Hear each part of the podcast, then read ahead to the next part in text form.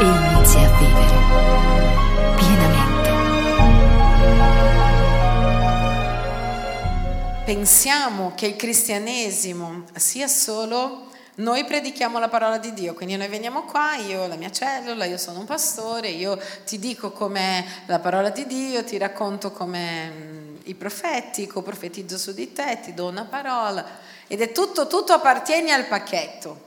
Però ricordiamoci che la funzione più grande di un pastore, della sua leadership, di un mentore, non è solo quella di insegnarti la parola di Dio, ma è quella di aiutarti a vivere la parola di Dio. Perché c'è una grande differenza tra gente che sa tanto qui e non ha una vita che ha a che fare con Dio. Quindi ci sono delle persone che dicono: ah, la Bibbia sì, l'ho già letta. Non è un libro da leggere, è un libro da vivere. Dì alla persona che è vicino a te: la Bibbia è un libro da vivere. Noi siamo qua per aiutare le persone a vivere la Bibbia e i principi della Bibbia. Quindi io prendo i principi del matrimonio e ho nella mia mano una coppia e cosa farò? Li espongo la verità della parola di Dio per dire: noi dobbiamo conformarci a questo, a come Dio ci ha creati per essere.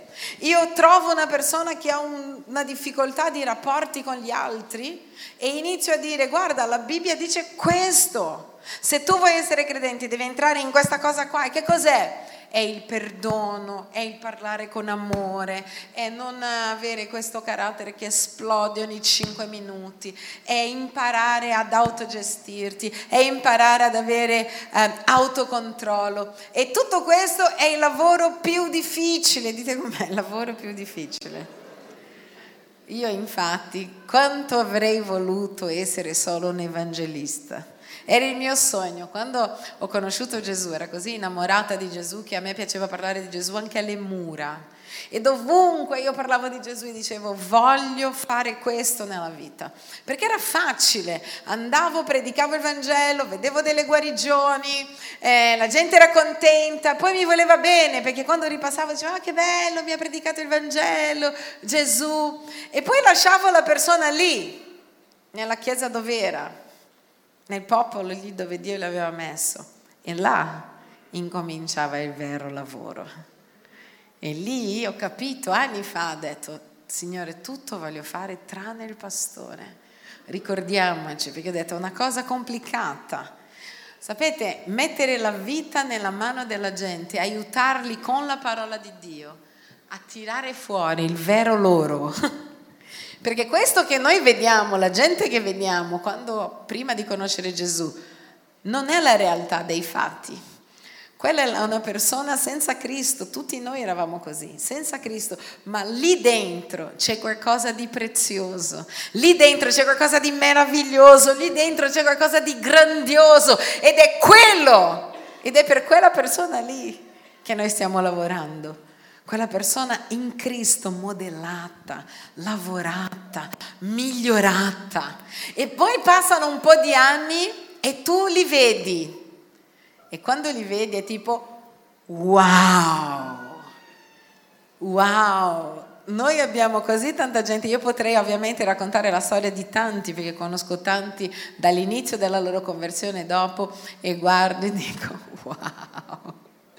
E sono così grata a Dio, e penso che lo siano anche loro, grati a Dio, grati a chiunque li abbia aiutato o chiunque abbia pregato per noi. Non so se tu hai mai ringraziato qualcuno che ha pregato per te. Hai già ringraziato?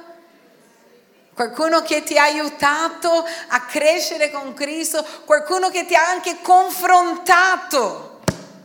A nessuno piace la verità, ma è quella là che libera. La verità, dice la Bibbia, libera, ma quello che la Bibbia non dice è che prima di liberare fa male.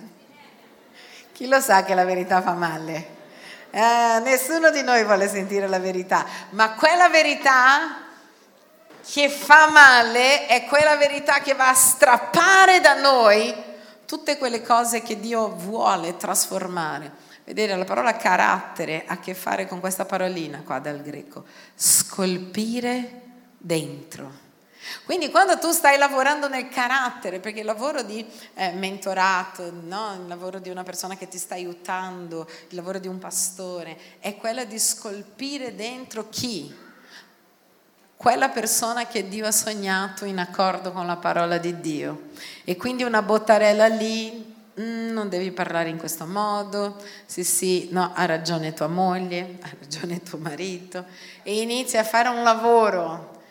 E tutte le persone che permettono che questo lavoro sia fatto, incominciando da noi, non è un lavoro che finisce. Per questo che noi crediamo che tutti noi dobbiamo avere qualcuno che parli nella nostra vita. Io sono così molto titubante quando invitiamo le persone qua, e la prima cosa che chiedo a chiunque mette i piedi su questo palco è questo: chi è il tuo pastore? Dei ministeri, uno che viene a cantare, no, io canto, chi è la persona che parla nella tua vita? Perché se loro non ce l'hanno, io non voglio ascoltarli. Perché tutti noi abbiamo bisogno di qualcuno che ci faccia da specchio. Amen? Tutti noi. Tutti noi abbiamo bisogno di confrontarci con chi sa un po' più di noi della Bibbia. Tutti noi abbiamo bisogno di dire: io vivo questa cosa, tu cosa ne pensi? E sapete cosa vedo negli anni? Che quanto più le persone sono disposte, più veloce questo lavoro è fatto. E più veloce la gente fa... e arriva a livelli meravigliosi. Vediamo gente che non possiamo immaginare. Infatti non è il titolo della mia predica, ma stavo pensando a ieri e guardando Aldo oggi qua, quando noi siamo arrivati, a un certo punto inizia la lode e c'è Aldo, che è il marito del pastore Clay, sempre qua, fila unica da anni, e lo vedo così. Cioè io guardavo e dicevo: Dio, ma quello è Aldo. Cioè quello, quello per cui abbiamo pregato, non potete immaginare, abbiamo pregato anni per quest'uomo, e sua moglie così: no, no, non vuole sapere, non vuole sapere. E pregavamo, e pregavamo, ed era, no, Aldo, Aldo era un tipo, io sono un imprenditore, rigido, e lo vedevo qua, ed era bellissimo, ed era bellissimo. Ed è proprio Dio. Non po- cioè io mi ricordo ancora, eravamo tipo in Viale Liguria, che è uno dei primi locali che abbiamo avuto di, di culto, dove a un certo punto facciamo l'appello e Aldo viene all'appello. Non ci credeva nessuno, cioè lui stava vede- venendo, io già vedevo tutta la gente che pregava per lui, che iniziava a piangere, e a un certo punto tipo non ci credevamo, cioè no, no, no, non sta venendo. Perché sapete, noi preghiamo così con tanta fede per una cosa che quando succede non sappiamo cosa fare, no? Sembra che, sembra che abbiamo quasi più fede finché non è arrivato, poi arriva e dice: non è possibile, no? E dice: non è possibile. E la verità è che è possibile, è tutto possibile, è tutto possibile per coloro che credono. Amen, è tutto possibile, è incredibile. Quante volte sei stato guarito? Ha una fede incredibile, guarisce sempre. Una volta arriva qua così: ah, pastore, da un tratto c'è la lode, lo vediamo, ah, sono guarito, eh! Quanto Dio può cambiare la nostra vita e la nostra storia, amen! E quindi guardo alcune facce e mi viene un grande ringraziamento. Guarda tipo Silvia, guarda là, Silvia e Ludo, quanto abbiamo pagato per te, Silvia? Ma ci è costata proprio cara, cioè Silvia è stata la prima bambina che noi abbiamo avuto nella, nella piccola scuola domenicale che ha fatto il pastore Diana. Eravamo, non lo so, credo all'El Paso Salum, e il pastore Diana fa questa scuola biblica con uno, viene da me distrutta, disperata, e dice così: non è possibile. E dico: cos'è che non è possibile? Gli ho raccontato tutto bene di Gesù, nanana, gli ho detto: allora bambino, puoi accettare Gesù? No. Eh, quanto ci sei costata? Senza parlare di tutti i fidanzati sbagliati, con la mamma che ci chiamava, prega per Silvia, tutte le messaggi, perché abbiamo una... Abbiamo un gruppo di donne che pregano, di mamme che pregano, che si chiama Messaggeri di Vittoria in chiesa, che pregano per i figli, ma quanti messaggi! E allora, prega, prega, prega, prega. Ogni, ogni fidanzato dice: non è quello giusto, addio, preghiamo tutti insieme, addio. Finché eh, arriva Super Ludo.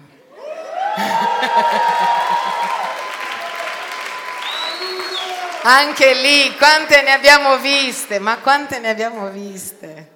Ma quanta storia abbiamo da raccontare di gente che ha lottato per noi, per le nostre vite, di gente che ha pregato per noi, per me ogni volta che vado, che viaggio. Uh, tempo fa c'era un gruppo di persone che sono i miei intercessori che stavano pregando per me, io stavo benissimo, loro tutti malati, disperati. Gente che investe nella nostra vita. Io penso che noi dobbiamo essere così grati a Dio e alle persone che molte volte nemmeno ci conoscono, che hanno investito nella nostra vita. Qua ci sono tanti figli, figli delle Messaggeri di Vittoria, di gente, delle mamme che erano là, preghiamo, digiuniamo, poi ad un tratto venivano e loro tutte felici. Perché questa è la potenza della preghiera, questa è la potenza del nostro Dio e non c'è davvero nulla di impossibile per Lui. A volte quello che, che, che noi non capiamo è che il nostro livello di fede per le circostanze che vengono attorno a noi sembra che ci dimentichiamo. È strano, il popolo di Dio ha una memoria corta. In tutta la Bibbia noi troviamo ricordati, ricordati, cioè loro vedono un sacco di miracoli, ogni tanto Dio gli deve dire ricordati, ti ricordi che ho fatto questo, ho fatto cadere la mano, ricordati che c'era questo, ti ricordi da dove sei venuto, ti ricordi della gente che era lì. Quanto è importante che noi continuiamo a credere nelle persone e a credere nella potenza della preghiera che davvero sblocca, lega, libera e fa tutto quello che devi fare, e questo potere è nelle mani della Chiesa. Per questo oggi noi parleremo di questo, del potere che c'è nelle mani della Chiesa, che siamo noi. E noi dobbiamo ricordarcelo ogni tanto chi siamo in Cristo, perché a volte ci dimentichiamo chi siamo e viviamo davvero, come sentivo prima, ed è, credo sia proprio la parola di Dio, di questa cosa dell'autocommiserazione. Sembra che siamo gli ultimi poveretti, invece noi siamo un popolo che conosce Dio, che conosce la sua parola, la sua presenza, eh, le meraviglie che Lui fa. E qua c'è gente, qua, lì, in tutte le nostre chiese, che non avremmo mai detto che sarebbero stati dei cristiani. Abbiamo tante persone che si sono dichiarate atee per alla vi- vita. No, io non cambierò mai. No, io sono ateo. No, io non applaudirò mai. No, io non verrò mai. E poi li vedi. A volte, dopo un po' di anni che sono credenti, quasi si arrabbiano con la gente che era come loro. Mi fa simpatico. C'è gente che dice, eh ma quello là, insomma, mi chiama duecento volte. Allora sento questa persona e dico, pensa, a me ha chiamato trecento, non gli dava fastidio. Quanto, che meraviglia è. La meraviglia della Chiesa è proprio questa, è curare la gente, vedere gente che Dio mette nelle nostre mani tutta piena di ferite, matrimoni che di sicuro senza Dio vanno a finire distrutti. E poi Lui ci dà la grazia di essere vicino a loro, di essere le mani di Dio, la voce di Dio, perché Dio usa persone, dite com'è, Dio usa persone, per aiutare a mettere proprio i pezzi insieme. E passa un po' di tempo e noi vediamo quei figli, quella famiglia, quelle persone in piedi, in Cristo, e a loro volta adesso aiutando altri, benedicendo altri e pregando per altri. Io credo che soprattutto coloro che hanno avuto tanta gente che ha pregato per loro, abbiamo un debito nel pregare per altre persone. Penso che chiunque abbia conosciuto Gesù perché qualcuno ha investito tanto nella tua vita ha un debito di fare questo per qualcun altro, ed è per questo che poi noi decidiamo di servire Dio. Dio è stato così buono con noi che adesso noi vogliamo che Dio ci usi perché Lui manifesti la sua bontà con qualcun altro. È per questo che noi decidiamo di servire. Uno dice, ma cos'è che vi fa servire? Cos'è che ti fa viaggiare dalla mattina alla sera? Cos'è che ti fa essere in chiesa? Chi vieni prima a pulire? Chi si occupa della gente, della salute, dell'audio, del video? Chi è là? Chi arriva prima per la musica? Cos'è che ti fa fare tutto questo gratuitamente? È l'amore che abbiamo ricevuto, è un senso di gratitudine, ed è con questo cuore che noi dobbiamo servire Dio. Amen. Con un senso di gratitudine. Guarda la persona che è vicino a te e digli: servi il Signore tutti i giorni con un senso di gratitudine, proprio la gratitudine del suo amore, della sua benevolenza verso di te, verso di me. E non smettiamo di credere e pregare e usare la nostra autorità perché tutto questo avvenga. Amen? Perché noi cambieremo il mondo. Non lo faremo da soli, ma lo cambieremo. Anzi, devo dire che lo stiamo già cambiando. Alcune volte io viaggio, non solo gente del Ministero Sabaoth, sapete, noi online siamo seguiti da tantissime persone. Anzi, voglio approfittare e salutare un signore di Taranto. Ciao signor Severino, è un imprenditore di Taranto che ho trovato, che ha una signora che lavora con lui e ha incominciato a mettere i gospel sempre alla mattina, e lui a un certo punto ha detto che ha incominciato a vedere e ha voluto conoscermi. Gli avevo detto che l'avrei salutato, eccolo. È molto interessante vedere la gente che neanche è quindi di Sabaoth, che viene a trovarmi dove sono e dicono: ah, sono di questa chiesa, io di questa, io ti seguo, seguo voi su internet, voi giovani, eccetera, e vedere come loro parlano come noi. Cioè usano dei linguaggi, fanno delle frasi che dicono: ma quella frase è mia. Ma non succede solo con loro, eh? Succede anche con i miei figli nella fede, anche con voi. A volte sento delle predicazioni e dico, però, bello. Ed è questo che noi vogliamo fare. Il discepolato, curare la gente, non è nient'altro che trasmettere tutto quello che Dio ci ha dato ad altri, e loro domani trasmetteranno tutto quello che Dio, che tu gli hai dato, più altre aggiunte, perché Dio aggiunge ad altri. Ed è così la Chiesa. Amen. Da Gesù arriva questa bellezza del regno di Dio fino a noi. Aprite le vostre Bibbie con me in Matteo capitolo sedici verso tredici. Quindi sono così grata.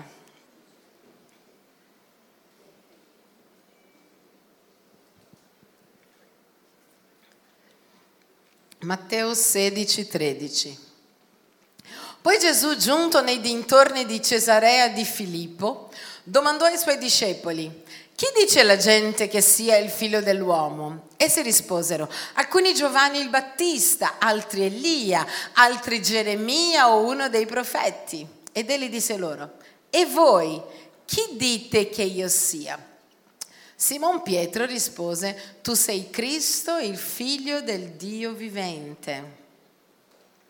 Gesù replicandogli disse: tu sei beato, Simone, figlio di Gionna, perché non la carne e il sangue ti hanno rivelato questo, ma il Padre mio che è nei cieli. E anch'io ti dico, tu sei Pietro, e su questa pietra edificherò la mia chiesa, e le porte dell'Hades non la potranno vincere. Io ti darò le chiavi del regno dei cieli. Mettetene in testa questa parte: le chiavi del regno dei cieli. Tutto ciò che legherai in terra sarà legato nei cieli, e tutto ciò che scioglierai in terra sarà sciolto nei cieli. Allora ordinò ai suoi discepoli di non dire a nessuno che egli era Gesù il Cristo. Adesso voglio farvi vedere dov'è che Gesù ha dato questa dichiarazione. La Bibbia dice in Cesarea di Filippo. Chi è mai stato in Israele? Ecco, chi non è stato, a ottobre abbiamo un viaggetto, quindi potete... A ottobre andremo in Giordania e Israele insieme. Ecco, noi lì, qua è un po', insomma, la cartina di una volta. Praticamente lì in alto, vedete, proprio lì in alto dove c'è tipo il mare qua in mezzo, noi troveremo questo posto che si chiama Cesarea di Filippo, vicino alla Galilea, là in alto, che non è da confondere con un'altra Cesarea che si chiama Cesarea Marittima, bellissima da vedere, ma è un'altra Cesarea ed è un pochino più in qua, va bene così. Quindi Cesarea di Filippo, hanno chiamato così per distinguerla da Cesarea Marittima in onore a, a Filippo, figlio di Erode. Puoi passare all'altra foto.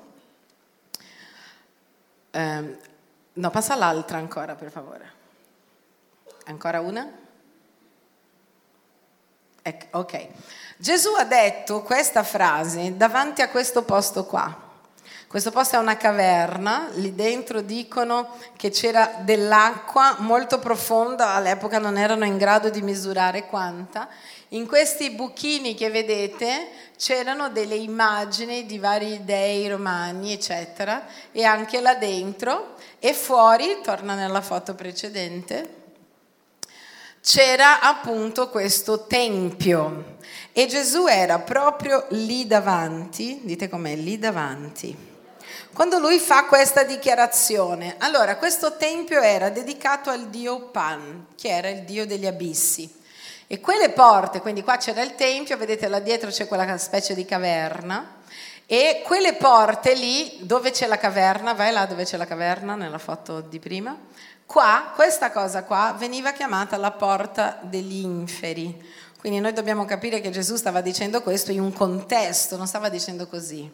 La porta, viene chiamata porta degli inferi. In realtà, se passi, se mi mettete il secondo slide in, gre- in, in ebraico, questa parola qui, vedete, non è le porte dell'inferno, ma viene tradotta con Vesharei Sheol, è la porta dello Sheol, ok? Porta dello Sheol. Il Sheol è dove si dice il luogo dei morti. Non vuol dire esattamente inferno, ma vuol dire invece solo il soggiorno dei morti, ok? In, um, in greco viene tradotto come Hades, da non confondere con un'altra denominazione che c'è in giro. Eh, quindi viene scritto Hades, quindi la porta dello Sheol, soggiorno dei morti, dite com'è, soggiorno dei morti. O la porta dell'Ades, perfetto, puoi togliere un attimo le foto. Quindi dobbiamo capire che quello che Gesù voleva dire lì, lì ci sono alcuni significati. Là non solo era il tempio del dio Pan, ma lì dentro, a quella caverna che avete visto, loro mettevano tutte le divinità possibili e immaginabili della, della loro epoca. Quindi era dedicato il tempio al dio Pan e dietro c'erano tutti gli altri dei, romani, greci. Quindi era un luogo di profonda idolatria.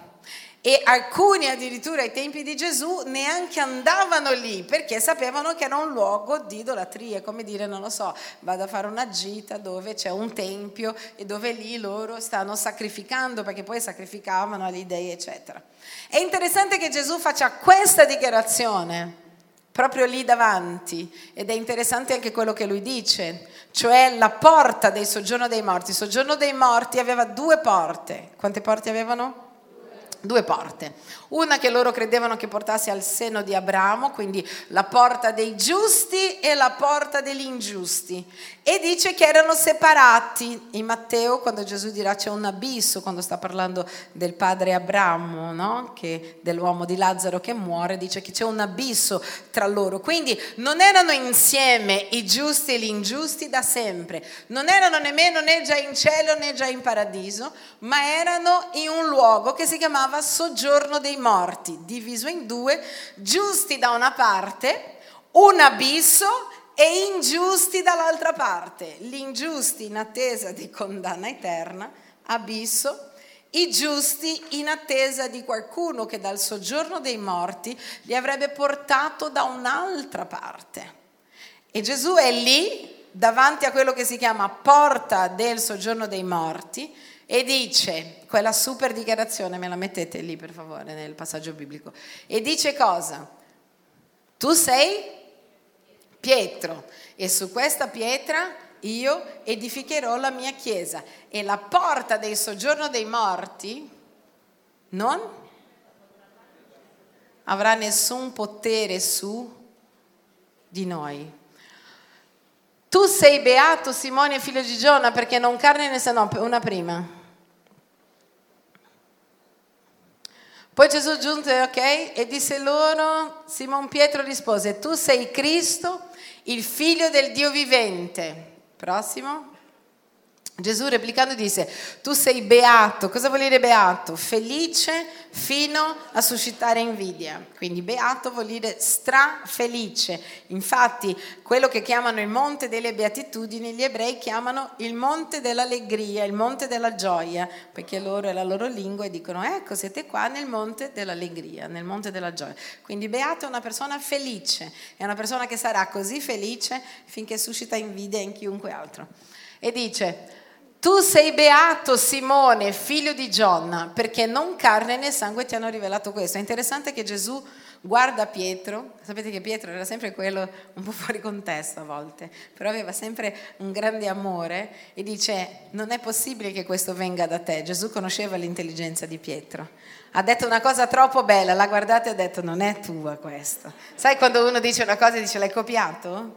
Perché non è in grado, certi non sono in grado. Allora Gesù dice: eh, guarda, non sei stato tu, non, non vieni da te questa cosa, vero? Questa è, di, è divina. E dice: non è la tua carne, questo non è tuo, ma il Padre mio che è nel cielo che ti ha rivelato, vuol dire ti ha fatto vedere questa cosa, cioè che io sono il Cristo. E dice: anch'io ti dico. E qua c'è un gioco di parole dove noi ce la giochiamo, perché ci sono interpretazioni diverse tra i cattolici e i protestanti, dove dice: e anch'io ti dico, tu sei Petrus, Petrus maschile, troverai questa parola in maschile in greco, e su questa Petras femminile, quindi dice maschile e femminile, dite com'è, maschile e femminile. Io edificherò la mia chiesa e le porte dell'Hades, viene tradotto Hades qua in greco, o comunque Sheol, non la potranno vincere. Cosa non potranno vincere? La sua chiesa. Cosa non la potranno vincere? La sua chiesa. Dite di nuovo, la sua chiesa. Quindi il gioco di parole è questo.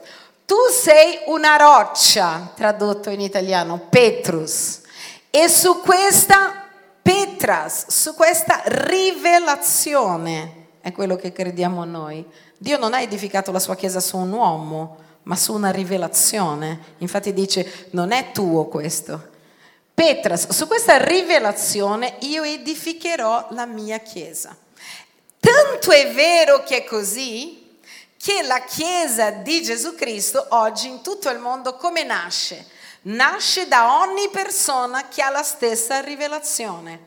Una persona che accetta che Gesù sia il Cristo o Messia, in ebraico Mashiach, che vuol dire l'unto di Dio, cioè la persona che Dio ha separato per salvare il mondo. Cosa dice Paolo? Se tu dichiarerai, crederai col cuore, dichiarerai con la bocca che Gesù Cristo è il Signore, quindi è il capo, è il Messia, allora sarai salvato. Dice Pietro: questo non è tuo. Allora Gesù, che fa già una dichiarazione dicendo: Pietro, non sei neanche in grado di dire questa cosa, non va a mettere la chiesa su di lui, ma ha messo su quella rivelazione data dal Padre, cioè che lui è il Cristo. Dice: tu sei una roccia, ma su questa rivelazione che hai avuto io farò crescere la mia chiesa. Come siamo sicuri che Pietro abbia capito questo? Perché se tu vai nella Bibbia, in Seconda Pietro, non, non ho dato da proiettare, ma ve lo leggo, in Prima Pietro, al capitolo due, verso quattro, Pietro dice così: accostandoci a lui, Gesù, pietra vivente e rifiutata dagli uomini davanti a Dio, scelta e preziosa, anche voi come pietre viventi siete edificati per formare una casa spirituale, un sacerdozio santo, e offrire sacrifici spirituali. Dite com'è, sacrifici spirituali? È importante che lo dica. Dico, dite di nuovo sacrifici spirituali. Nuovo Testamento o Antico? Nuovo. Chi lo dice? Pietro. Gesù era già morto. Sì, perché quando noi abbiamo detto l'anno di una vita sull'altare, alcuni completamente ignoranti, perché c'è gente proprio ignorante nella parola di Dio, dice: eh, questa parola non è da Dio perché Gesù è già morto per noi. Ha scoperto l'acqua calda. Noi non stiamo parlando di un sacrificio che noi dobbiamo dare a Dio per la nostra salvezza, perché Lui ha già fatto una volta per sempre per tutto il sacrificio. Ma la Bibbia è piena di Paolo, di Pietro, che dicono: noi offriamo a Dio sacrifici spirituali. Vuol dire anche noi rineghiamo noi stessi, anche noi, e per rinnegare se stessi fai un sacrificio. Anch'io rinego me stesso per offrire a Dio qualcosa. Sacrificio spirituale nella vita, ed è questo che parla la vita nell'altare. Così per i non udenti noi apriamo un po' la loro orecchio. Allora è importante qua, molto importante, perché Pietro l'ha capita. Gesù dice a Pietro: tu sei una roccia e su questa rivelazione la mia chiesa sarà edificata. Pietro, dopo che Gesù è morto, sta già evangelizzando in giro, predicando il Vangelo, dice: voi accostatevi alla pietra vivente. Se no avrebbe detto: accostatevi a me che sono la pietra vivente. L'ha detto così? Ha detto, Gesù mi ha detto che ero la pietra, venite da me. Ha detto così? No. Ha detto, voi, chiesa, ascolta, a, a, accostatevi a lui, pietra vivente. Lui chi? Gesù, rifiutata dagli uomini, ma davanti a Dio scelta preziosa. E anche voi, come pietre viventi, come io, pietra vivente, Pietro, siete edificati per formare una casa spirituale. Tradotto? Chiesa, tradotto chiesa. Quindi tutti noi, Pietro cosa ha capito? Lui è la pietra. E la rivelazione è che Gesù Cristo è il Signore. L'ha capito lui, alcuni non hanno capito, ma Pietro l'ha capito. Dillo al tuo amico, alcuni non hanno capito, ma Pietro l'ha capita bene. Su questa rivelazione io fonderò la mia chiesa. Chiunque riconoscerà che io sono il Cristo, l'unto da Dio, la persona scelta da Dio per salvare il mondo, questa persona, questa persona apparterrà a questa chiesa. E torniamo lì, torniamo lì nel passaggio. Edificherò su questa rivelazione, io edificherò la mia chiesa e le porte dell'Hades, quindi Gesù è davanti alle porte del soggiorno dei morti, è la porta conosciuta come la porta del soggiorno dei morti, dove facevano sacrifici agli idoli, dove facevano culti idolatrici, dove adoravano altri dei, dove adoravano statue di ogni genere, anche quelle che dicevano che erano divine, per loro erano tutte divine, di animali, di persone, di persone già morte. Quella porta lì che si chiamava soggiorno dei morti, e lui dice così, e le porte dell'inferno e le porte del soggiorno dei morti non potranno vincere la mia chiesa, la chiesa che ha riconosciuto che io sono il Messia, l'unto di Dio per salvare il mondo. Non ci sarà idolatria, non ci saranno dei, non ci saranno santi, non ci sarà nessuno che potrà vincere la chiesa che Gesù ha detto che avrebbe formato, che è fatta di gente che ha riconosciuto che lui è scelto da Dio per salvare il mondo. Amen. Ma non solo, non stava dicendo solo questo, perché il soggiorno dei morti parla di morte, oltre che lui era davanti a un luogo di idolatria. E noi troveremo nella Bibbia, e ricordiamoci che Gesù ancora non era morto qui, quindi Gesù stava dicendo quello che sarebbe successo, le porte dell'Hades, vedi, non potranno vincere. Quando Gesù muore in Apocalisse, lui si presenta e dice, io sono quello che ha le chiavi dell'Hades, io sono quelli che ha le chiavi del soggiorno dei morti.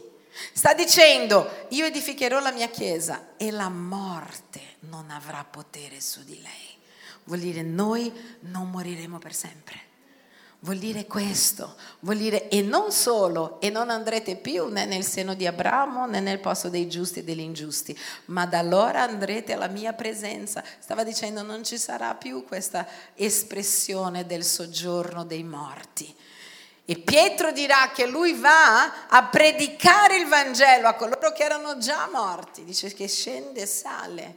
Vuol dire che tutte le persone che erano nel luogo dei giusti, quando Gesù muore, prima li predica il Vangelo. Dite com'è, prima li predica il Vangelo, perché nessuno va al Padre se non attraverso di me. Quindi non può essere che gli altri erano giusti, erano giusti, hanno fatto del loro meglio per, per poter, con le loro opere, con quello che sapevano, e in base alla loro conoscenza sono stati nel luogo dei giusti. Ma non potevano avere accesso alla presenza di Dio senza prima passare da Gesù. Quindi prima lui predica e poi porta loro con lui alla presenza di Dio. Nessuno va alla presenza di Dio se no tramite Gesù Cristo. Amen? È molto importante. Quindi questo luogo, lui era lì per, perché loro capivano che cosa stava dicendo.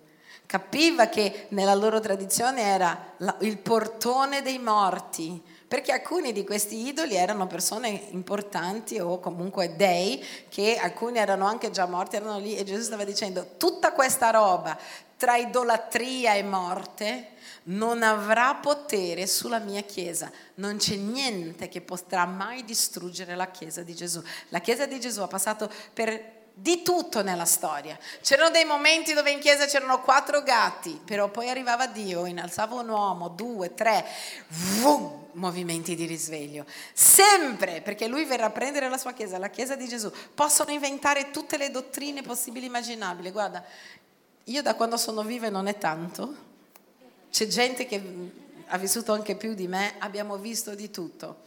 Anche delle cose che... dei movimenti dove Dio faceva e la stessa gente della chiesa o quelli un po' strani volevano soppiantare la chiesa con qualche dottrina, anche questo è fallito. C'era un momento dove tutto il mondo era scuola profetica, adesso tutti dobbiamo fare, tutti dobbiamo essere profeti, che non è una cosa, è, è una verità, no? Mosè ha desiderato che tutti potessero profetizzare, la Bibbia lo dice, che nella chiesa degli ultimi tempi dice cosa?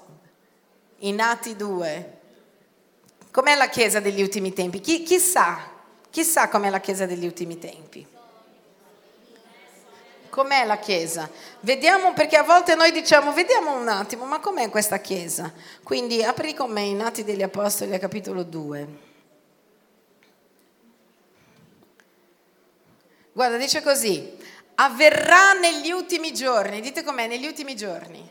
Sapete che la gente ha questo, oddio sta finendo il mondo, non sta finendo il mondo, quando è che sappiamo che incomincia gli ultimi giorni? Eh, è già incominciato, gli ultimi giorni incominciano nel giorno della Pentecoste, nello stesso giorno che incomincia la Chiesa, amen?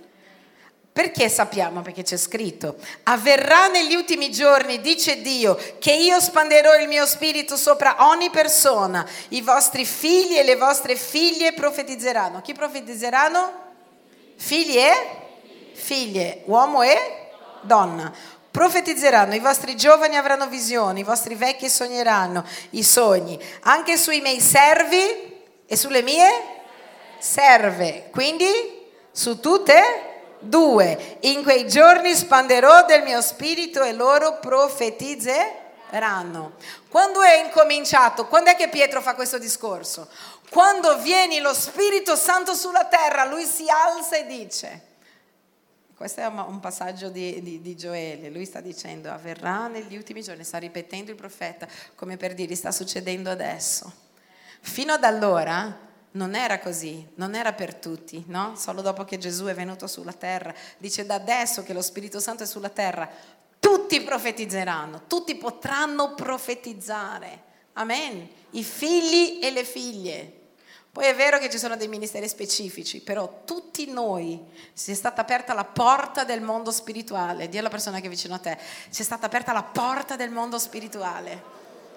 Adesso possiamo avere accesso sempre alla voce di Dio e profetizzare uno sull'altro. Com'è la chiesa degli ultimi giorni? È una chiesa dove i doni di Dio si manifestano. Uno sogna, una persona sogna, chiama l'altro, no? E dice guarda ho sognato questa cosa, tu inizi a pregare per questa cosa per capire se è, cammini, l'altro ha una visione su di te, l'altro ha una parola su di te. È una chiesa piena dello Spirito, ma gli ultimi giorni sono incominciati nel giorno della Pentecoste e finiranno con il ritorno di Gesù, amen. Infatti là dirà, farò prodigi su nel cielo e segni sulla terra, sangue, fuoco, vapore, fumo. Quindi incomincia con il movimento dello Spirito e poi succederanno tutte queste cose. Dice il sole sarà mutato in tenebre, la luna in sangue, prima che venga il grande e glorioso giorno del Signore. Quando è il grande e glorioso giorno del Signore? È quando Lui torna, amen. Quindi dice, incomincia con un movimento dello Spirito sulla mia Chiesa, poi arriveranno segni, il sole, la luna, succederà di tutto finché arriva il grande giorno del Signore. Allora se qualcuno ti dice, tu dici, noi siamo già alla fine dei tempi, è incominciata tanto tempo fa, il contagio regressivo incomincia quando la Chiesa di Gesù inizia a manifestarsi e la Bibbia dice che le porte dell'inferno non avranno potere. Però è arrivato anni fa un movimento dove era così, tutti dovevano assolutamente andare nella scuola dei profeti e io sono assolutamente a favore della profezia nella Chiesa, non sono, sono contro le esagerazioni, sembrava che il mondo si concentrasse solo su questo, ci si dimenticava di tutto il resto. Poi a un certo punto tutti devono tremare perché c'è un movimento negli Stati Uniti e allora noi copiamo questo movimento. Passa un altro movimento negli Stati Uniti e allora noi dobbiamo piangere, abbiamo appena finito di tremare e poi bisogna piangere. Però io sono sempre serena, perché quando la gente si preoccupa, anche adesso, non c'è bisogno di una chiesa, io sono la chiesa, la chiesa è in casa, noi non abbiamo bisogno di una chiesa. E la gente mi dice, cosa pensi? Dico, passerà. Tutta questa roba passerà, non c'è niente che possa distruggere la Chiesa di Gesù, neanche l'esagerazione dei figli di Dio, quanto più le cose che sono là fuori. Amen? È così, non so se guardate. Poi, no, adesso tutti con Israele, sì, bisogna andare in Israele, adesso cantiamo tutti che suonano lo shofar, tutti con l'olio. Poi passa. Tutto passerà, una cosa rimarrà, ha detto Gesù. La sua parola, la sua parola non passerà mai, la sua parola non passerà mai. Ma pastore, ma sei contro tutto questo? Non sono contro, sono contro l'esagerazione, la gente che vuole fare di una cosa l'unico obiettivo della Chiesa, perché l'obiettivo della Chiesa unico è che tutti conoscano Gesù Cristo, questo è l'unico obiettivo della Chiesa. Hanno chiesto, Signore, qual è la volontà del Padre? Lui ha detto che conoscano me, l'unico e vero Dio, questo è l'obiettivo finale di tutte le altre cose. E quindi gloria a Dio, io credo nella Chiesa degli ultimi tempi, io credo nei doni, nei ministeri, credo profondamente, amo profondamente Israele, cre- non credo nelle esagerazioni, però passano, tutto passa e poi arriva un'altra moda. Perché la gente va da una moda all'altra? Perché tutte queste cose dovrebbero già essere nella Chiesa, è, è, è la visione generale della Chiesa, ci sono i doni, ci sono le profezie, c'è l'amore per Israele, c'è comunque Dio che si muove come vuole, è tutto dentro il pacchetto, noi non dobbiamo creare più niente. Dite come, non dobbiamo creare più niente. Dobbiamo vivere la sua presenza, vivere la sua parola ed essere attaccati a questa. Guardate, i tempi quando inizieranno ad essere difficili, se tu non hai una forte dottrina, tu voli con il vento. E per questo che ci tengo così tanto che nella nostra chiesa noi possiamo fare la scuola biblica, studiare, per questo che non voglio predicare solo così, ma voglio poter insegnarvi le cose, perché non voglio che passi il primo pincopallo che ti dà una parola e dice no, Dio ti ha detto di fare così, perché a volte è Dio ma a volte non lo è. E se tu sei fermo e conosci la parola di Dio, dice mi dispiace, questo stonna e non c'hai bisogno di me, saprai da solo gestire la tua fede, perché noi non vogliamo gestire la fede di nessuno, tu con la Bibbia in mano saprai gestire la tua fede. Amen? È così meraviglioso il movimento dello Spirito e le cose di Dio che noi non possiamo contraffare niente, deve essere tutto autentico. Dite com'è, autentico. Io amo l'autenticità di Dio. C'è stato un periodo nella chiesa dove tutti dovevano cadere, magari voi, tu sei giovane nella fede, non lo sa, ma andavi a predicare e la gente se non cadeva per terra non era da Dio. L'esagerazione, allora pastore tu credi che Dio possa fare questo, credo che Dio mi possa fare anche volare, le esagerazioni non vanno bene, non possiamo fare dottrina di un movimento dello Spirito, a volte il movimento dello Spirito è per quella chiesa, io non posso copiare quella chiesa. Ah, ma funziona negli Stati Uniti, non è detto che quello che funziona negli Stati Uniti funziona in Italia, perché l'Italia non è l'America, basta mangiare una pizza negli Stati Uniti per capirlo, è semplice, basta andare lì. Guarda, basta andare quando muore qualcuno. Muore qualcuno in Italia. Siamo latini. Ah, noi vogliamo che ci siano tutti, venite. Ah. E lì dicono, no, non voglio vedere nessuno. È un'altra cultura. Non è che la nostra è meglio e quella è peggio. Ognuno ha una cultura diversa e lo Spirito Santo si muoverà in Italia, per gli italiani, attraverso gli italiani come vuole Lui. Noi non dobbiamo copiare nessuno, noi dobbiamo seguire il movimento dello Spirito e non so esattamente quello che Lui farà, ma Lui ha già incominciato a fare cose meravigliose in mezzo a noi e il nostro movimento dello Spirito sarà disegnato per l'Italia, disegnato per un popolo latino, disegnato per gente passionevole, disegnato secondo quello che Dio vuole per farci capire il suo amore, e lui fa capire il suo amore ad ognuno in un modo diverso. Non dobbiamo standardizzare, se noi vogliamo vivere davvero il movimento dello Spirito, noi non dobbiamo standardizzare niente, noi non dobbiamo copiare nessuno, noi dobbiamo essere noi. La nostra chiesa non deve copiare niente. Sì, certo, uno dice questa musica è bella, è ovvio che possiamo suonare tre canzoni, anche altri suonano le nostre, non parlo di questo, parlo del movimento dello Spirito Santo. Parlo del movimento autentico, E io sono così gelosa dell'autentico, perché il contraffatto non cambia la vita della gente. Anche su di me, io mi ricordo una volta un predicatore X che viene da noi e vuole profetizzare su di me, io dovevo, cioè ero, stavo facendo il ponte, questa persona mi spingeva così tanto perché voleva che lo Spirito Santo mi mettessi giù, che io ero già così, no?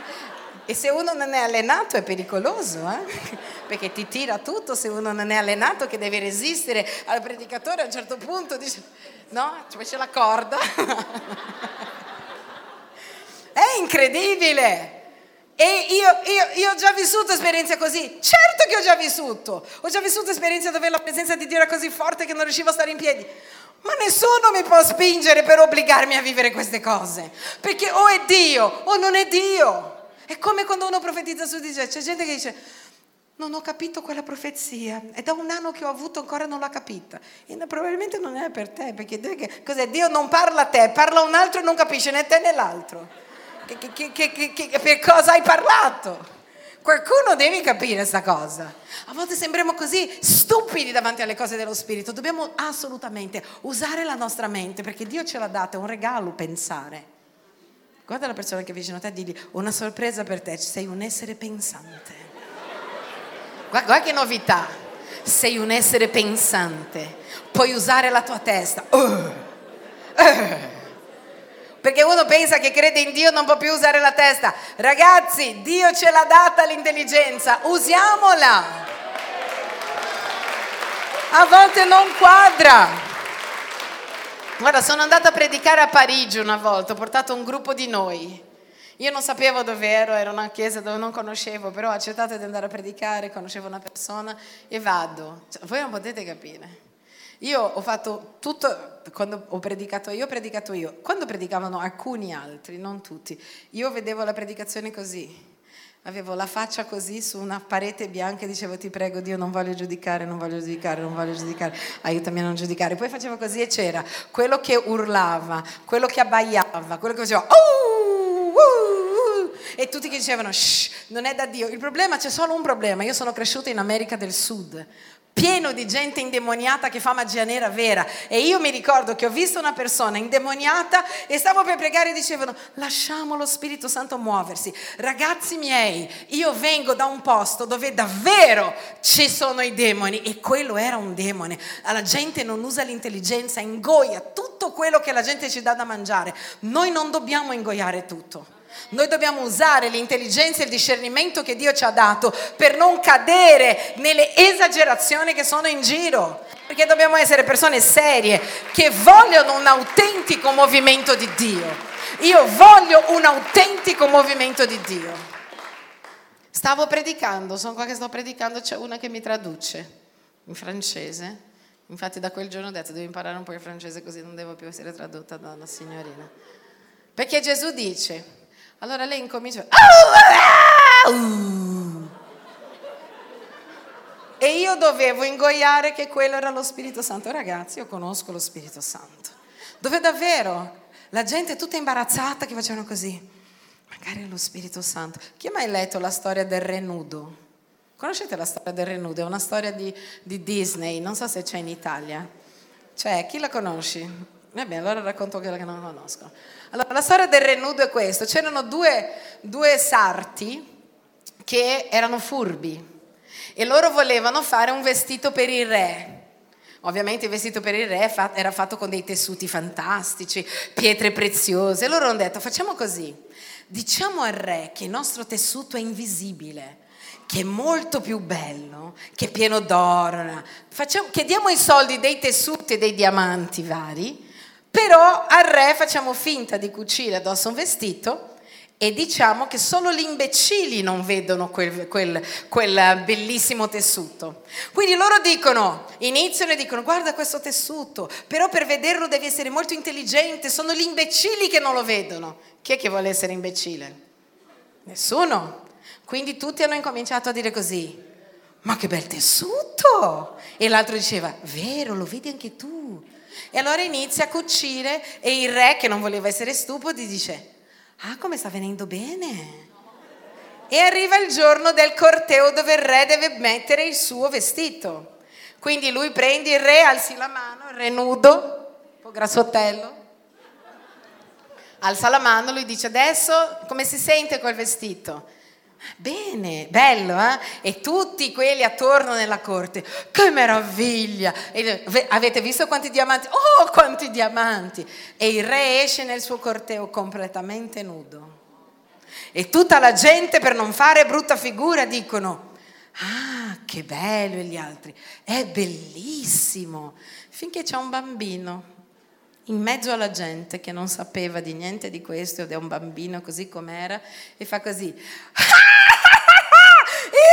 è nudo! E quando lo fa lui, tutta la gente si mette a ridere, e anche il re capisce che è nudo, e tutti capiscono che davvero si sono fatti imbecilli e non hanno usato la loro intelligenza solo per stare con il popolo. A me non interessa di stare con il popolo. Ciò che è vero è vero, ciò che è da Dio è da Dio, e ciò che non è da Dio non è da Dio. E c'è altro, molte persone, chiese anche a Milano, che si sono dati solo a questi movimenti, oggi neanche esistono più, perché se è da Dio un frutto ci doveva essere, ma non c'erano.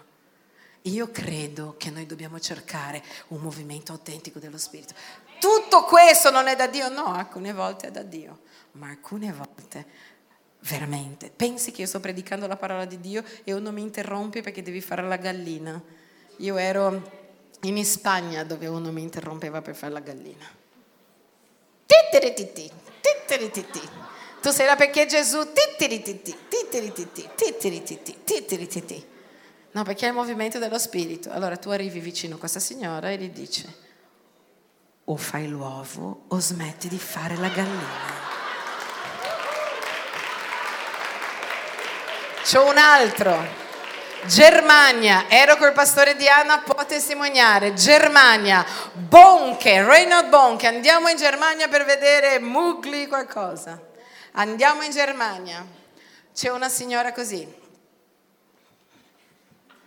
A me inizia a dire: ma povera signora, magari ha un problema, no? Vado da lei e dico: ma lei sta bene? Mi dice: guarda, ce la posso fare, è lo Spirito Santo, è da tre giorni, io non dormo, non riesco a mangiare, inizio ad essere depressa perché lo Spirito Santo. Io dico: scusa, lo Spirito Santo? Intanto c'è il motivo, perché lo Spirito Santo mi devi far fare così tre giorni? Cioè, a che cosa mi giova? Non mi giova a nulla, no? Che cosa mi edifica? Frutto, sono depressa, sto male, ma lo Spirito Santo, io guardo e dico: io metterò una fine a questo. Arrivo l'altro giorno, vado nel suo orecchio e dico così: lo Spirito Santo ti dice smetti. E lei smette. Passa un po' di tempo e dice: grazie di questa parola. Io dico: guarda, voglio dirti una cosa, non era lo Spirito Santo, ero io. Così la pianti di credere in queste cavolate. Se fosse lo Spirito Santo tu non avessi: ah, ma mi hanno detto che lo, Spir- io cre- lo Spirito Santo può fare tutto. Ma Dio si muove con un obiettivo. Ma secondo voi Dio, il creatore dell'universo, ci fa fare qualcosa per nulla? Cos'è? Dai, sei così, sei a dormire che mi diverto. Cos'è questa cosa? Ma io vi, ho vissuto questo anche nel mondo cattolico, è la follia. Io sono andata una volta in una città che si chiama Medjugorje, dove loro dicono che appare la Madonna. Ci sono due monti, uno si chiama Krijevac e l'altro si chiama Podbordo. E vado e dicono: anno internazionale dei giovani, la Madonna ha detto che lei apparirà nel Krijevac, il monte più alto, no, nel Podbordo, il monte più basso. Tutti che vanno per sentire la Madonna, saliamo il monte, poi a piedi, pieno di pietre, arriviamo, una pioggia, ma una pioggia, ma una roba che veniva giù di tutto. È volata una suora, ma proprio volata, è vero, non so se è morta poverina perché non, non, non mi sono informata, però la suora è proprio volata, c'è la gente che era lì, non si capiva, dicevo: cosa ci dirà, ci parlerà della fine del mondo. Arriva un messaggio dei veggenti. La Madonna ha detto che ha cambiato idea, non è più su Krijevac, è andata nel Podbordo. Io ho guardato e là dove ho cominciato ad avere dei dubbi ho detto: non può essere, c'è qualcosa che non quadra, cioè Dio fa morire la suora e tutti noi e poi cambia idea. È lì dove sono andata a dire: Signore, ma se tu hai detto a tua madre sta roba, ma possiamo parlare seriamente che non è seria questa cosa? E lì ho sentito per la prima volta lo Spirito Santo che mi dice, Dio che mi dice, chi ti ha detto che è mia madre che sta facendo questo? E io ho detto, beh, me l'hanno detto. E lì ho incominciato a fare le mie ricerche sul culto mariano, eccetera. Non è per parlare male di una cosa o dell'altra, è per dire che noi abbiamo anche la nostra intelligenza, il nostro discernimento. Non è che dobbiamo essere scemi, perché sennò non siamo spirituali. Le cose spirituali rimangono a vita dentro di te. Una volta noi abbiamo pregato per una persona che era lontana da Dio, era qui. Io ho pregato per questa persona, la chiesa si ricorda, perché nessuno ha toccato questa persona, è volato indietro fino là. Ma questo ha cambiato non solo la sua storia, ma l'intera chiesa è entrata in adorazione. C'era qualcosa di sovrannaturale. Quando Dio si muove, quello rimane a vita. Se una persona cade e si rialza, non cambia niente nella sua vita. La domanda è, perché sei caduto? Cioè, Dio, no, è Dio, Dio mi... Dai, cade, rialza, cade, rialza. Cioè, gioca come... Ah, uh, ah. Come stai? Uguale. Ti sembra che Dio, quando Dio nella Bibbia faceva cadere i profeti, che in genere poi si cadeva nella Bibbia con la faccia davanti, non indietro, ma questa è un'altra cosa. Quando il profeta Daniele cade con la faccia a terra, cioè Dio gli dà una rivelazione che cambia la storia del mondo. Deve succedere quando c'è il sovrannaturale, un cambiamento sovrannaturale. Non è per solleticare le mie emotività, perché è pieno di credenti che vive solo di emotività. Oggi mi sento bene, ah! Oggi mi sento male. Noi non viviamo per quello che noi sentiamo. Noi siamo persone serie che hanno un rapporto con Dio, che ascoltano lo Spirito Santo e ascoltano, gloria a Dio. Abbiamo chiamato, ci sarà Cindy Jacobs, sicuramente ci insegnerà di più sulla profezia. Crediamo, ma io non posso dipendere tutta la mia vita di uno che profetizza su di me. Io devo avere il mio rapporto con Dio. Poi quando arriverà, e anch'io ho ricevuto una parola pazzesca di Cindy Jacobs, bellissima, che si è anche avverata. Quando arriverà, wow, è un'aggiunta al mio rapporto fantastico con Dio. È un'aggiunta a qualcosa che io vivo già. Io non posso dipendere da un dono di un altro per vivere. Io ogni giorno devo dipendere dalla presenza dello Spirito Santo, perché anch'io sono parte di quella chiesa che ha detto là Gesù. E le porte dell'inferno, non parlo solo della chiesa in generale, la chiesa mistica, la chiesa anche fisica, parlo anche di ognuno di noi che siamo chiese. Le porte dell'inferno non possono toccare, prevalere a chiunque vive un rapporto con Gesù come Messia, perché se lo riconosci come Messia e Signore, non c'è niente che ti possa toccare o abbattere. Toccare o abbattere, mentre noi viviamo pensando che tutto ci può demolire, è una bugia del diavolo. Niente, nulla ti recherà danno. Dillo com'è, nulla mi recherà danno. E guarda la preghiera dell'apostolo Paolo, che sarà anche la nostra, in Efesini capitolo uno. Guarda cosa dice. uno, quindici, diciassette. Perciò anch'io, avendo udito parlare della vostra fede nel Signore Gesù, sta parlando a credenti o non credenti? Credenti, anch'io pure avendo udito parlare della vostra fede nel Signore Gesù e del vostro amore per tutti i santi, quindi sono credenti che frequentano una chiesa, cioè stanno insieme, non sono a casa loro e basta.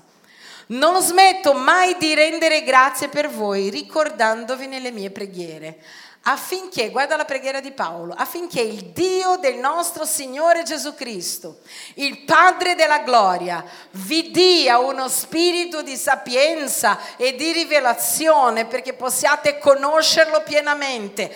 Com'è che si fa a conoscere Dio pienamente? Pieno vuol dire per intero, pieno vuol dire completo. Come si fa a conoscere Dio in profondità? Pastore, vorrei conoscere Dio in profondità. Come si fa a conoscere Dio in profondità? Attraverso uno spirito di sapienza e di rivelazione. Questa deve essere la tua preghiera se vuoi conoscere di più Dio.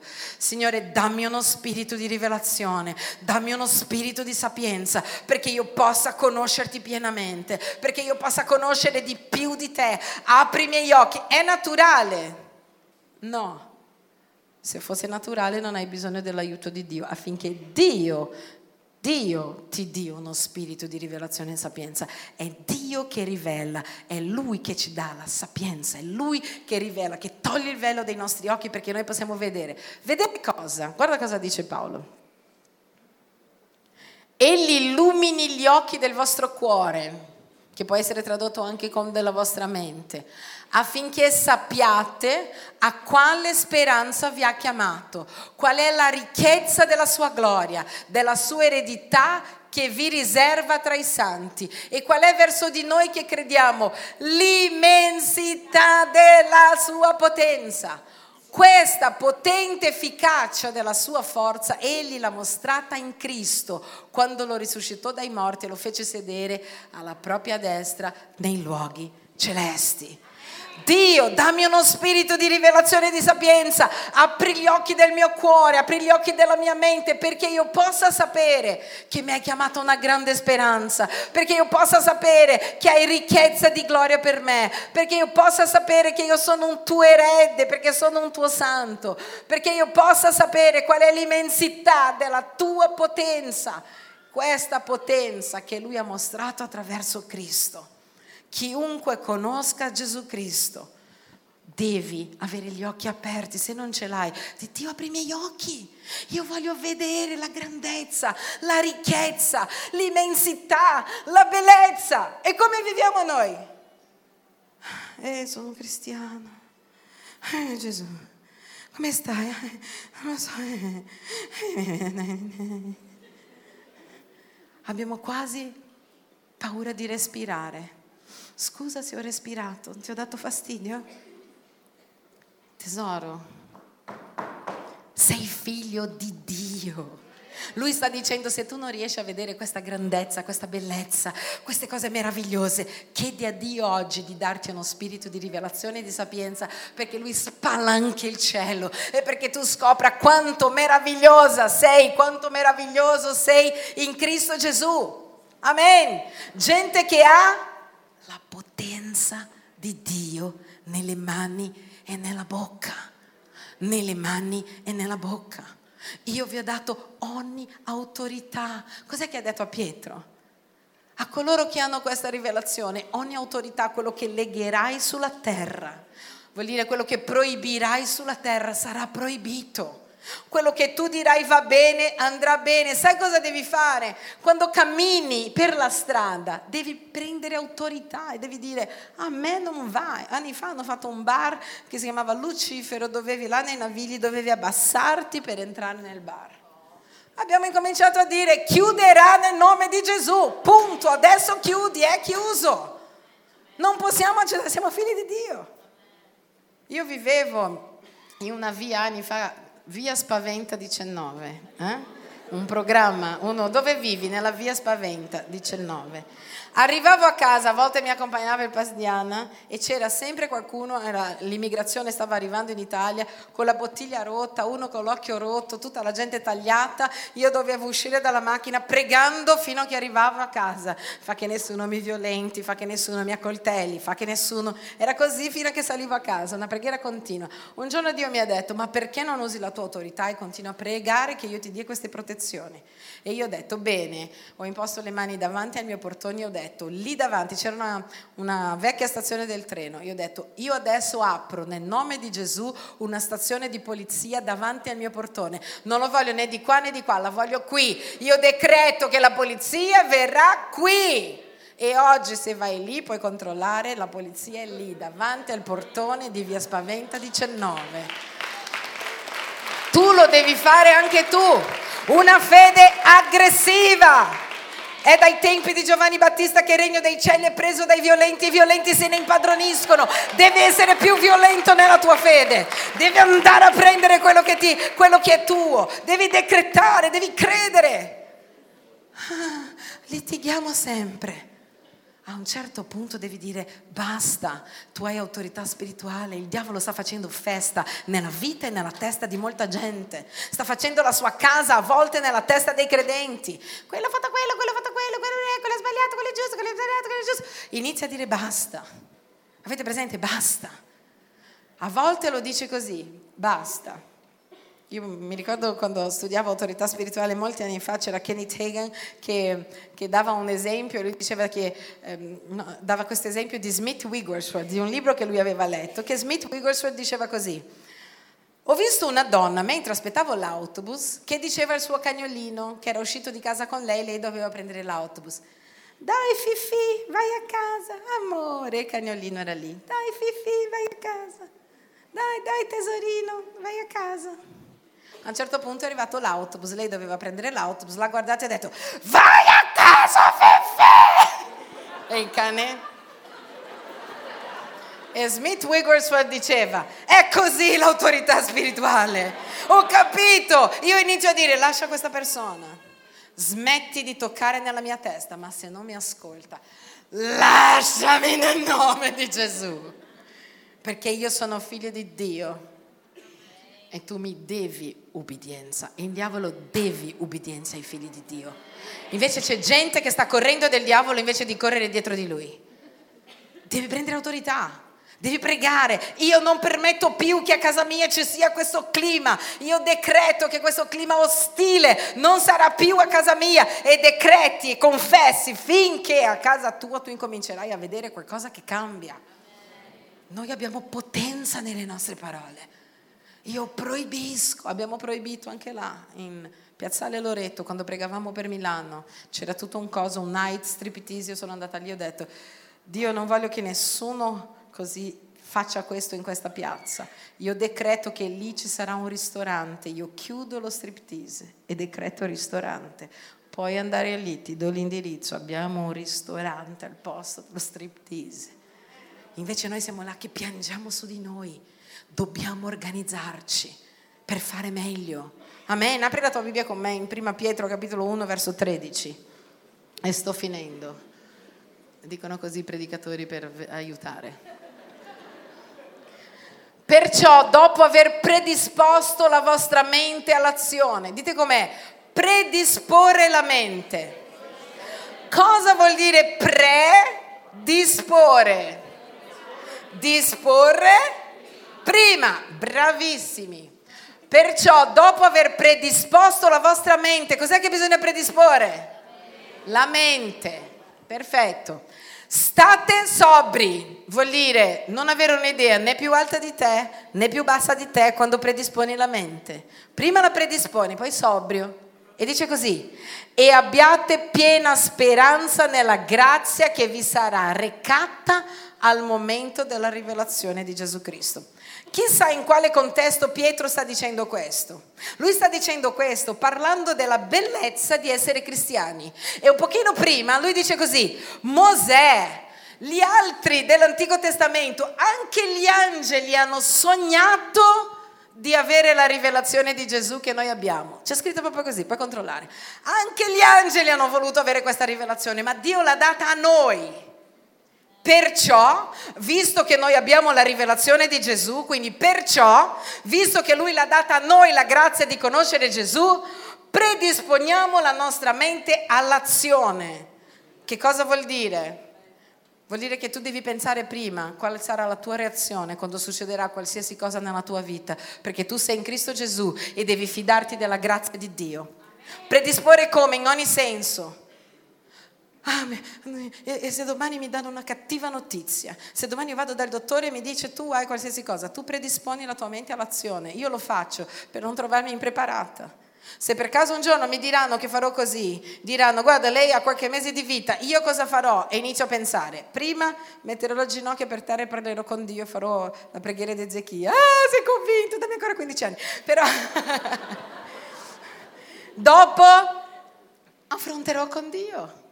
Potrò avere paura, potrò, cosa farò? Affronterò con Dio, perché credo nella sua grazia che mi è recata nel momento che ho avuto la rivelazione di Gesù. Vuol dire io credo nella sua bontà e io predispongo la mia mente, vado a parlare con mio capo e dico che io non mento perché sono cristiano e mi manda via, io cosa dirò? Predispongo la mia mente all'azione. Io dirò che va bene, mandami pure via, mangerò pane e patate, ma io sarò una persona integra e non vivrò mentendo per te. Io devo predisporre. Cosa farò quando tutti i miei figli andranno via di casa mia? C'ho una casa di trecento metri quadri. Predispongo la mia mente all'azione. Si sono sposati, gloria a Dio, userò tutti i miei soldi, andrò nei Caraibi, Israele, farò viaggi cristiani in chiesa, programmo, sarò in chiesa, benedirò la gente, userò finalmente i miei soldi per me. Mia madre si è predisposta così. Tra un po' verrà a trovarci. è molto importante. Userò quello per aiutare la Chiesa. Cioè, non so cosa farai, però predispone, sta dicendo, proprio perché noi crediamo in questa bellezza della grazia di Dio, predispone prima. Ah, ma se il diavolo mi, mi tormenta, predispongo la mia mente a fare cosa? Nel nome di Gesù Cristo lascerai adesso casa mia, farò battaglia spirituale, io non permetto. Tu hai tutto quello che tu permetti a casa tua. Il diavolo prendi solo quello che noi gli diamo, ricordati. Se tu non li permetti, se tu sei lì, la Bibbia dice che il ladro vieni per rubare, uccidere e distruggere. Il ladro è vero che non chiede permesso, ma se lui entra a casa tua e ci sei tu, e ricordati, ah ma io sono da solo, io sono con Dio, io con Dio sono sempre la maggioranza, ricordiamoci. Ah pastore, come faccio a evangelizzare la mia scuola? A scuola solo io sono cristiano, ma vuoi mettere mille allievi? E colui che ha creato il cielo, la terra, i mondi, chi cammina con te nella tua scuola, ma chi sono mille allievi? Tu sei la maggioranza dovunque vai, perché Cristo è in te. E io credo che quando leggo queste lettere li vedo disperati, come sono oggi io. Disperati, dicono, io prego che Dio apra il tuo intendimento, la tua intelligenza, devi capire che questo è meraviglioso. Non puoi vivere piangendo. Hai troppi motivi per essere felici, che non vuol dire che non avrai problemi, ma vuol dire che hai il Dio della soluzione, che cammina con te. Nei momenti peggiori, nei momenti migliori, anche quando camminassi nella valle dell'ombra della morte, tu, Signore, sarai lì con me. Davide stava già predisponendo la sua mente all'azione, dicendo, anche se cammino nella valle dell'ombra della morte, tu, Signore, sarai lì con me. E io non sarò, se succede qualcosa, io sarò una persona obbediente. Se mi fanno così, io farò quello che è giusto, anche se le circostanze sono sbagliate. Cosa sto facendo? Predisponendo la mia mente all'azione per fede. Amen. Noi dobbiamo credere in chi siamo. Siamo figli preziosi di Dio. Persone davvero che hanno un valore sovrannaturale. Il sangue di Gesù. Il sangue di Gesù.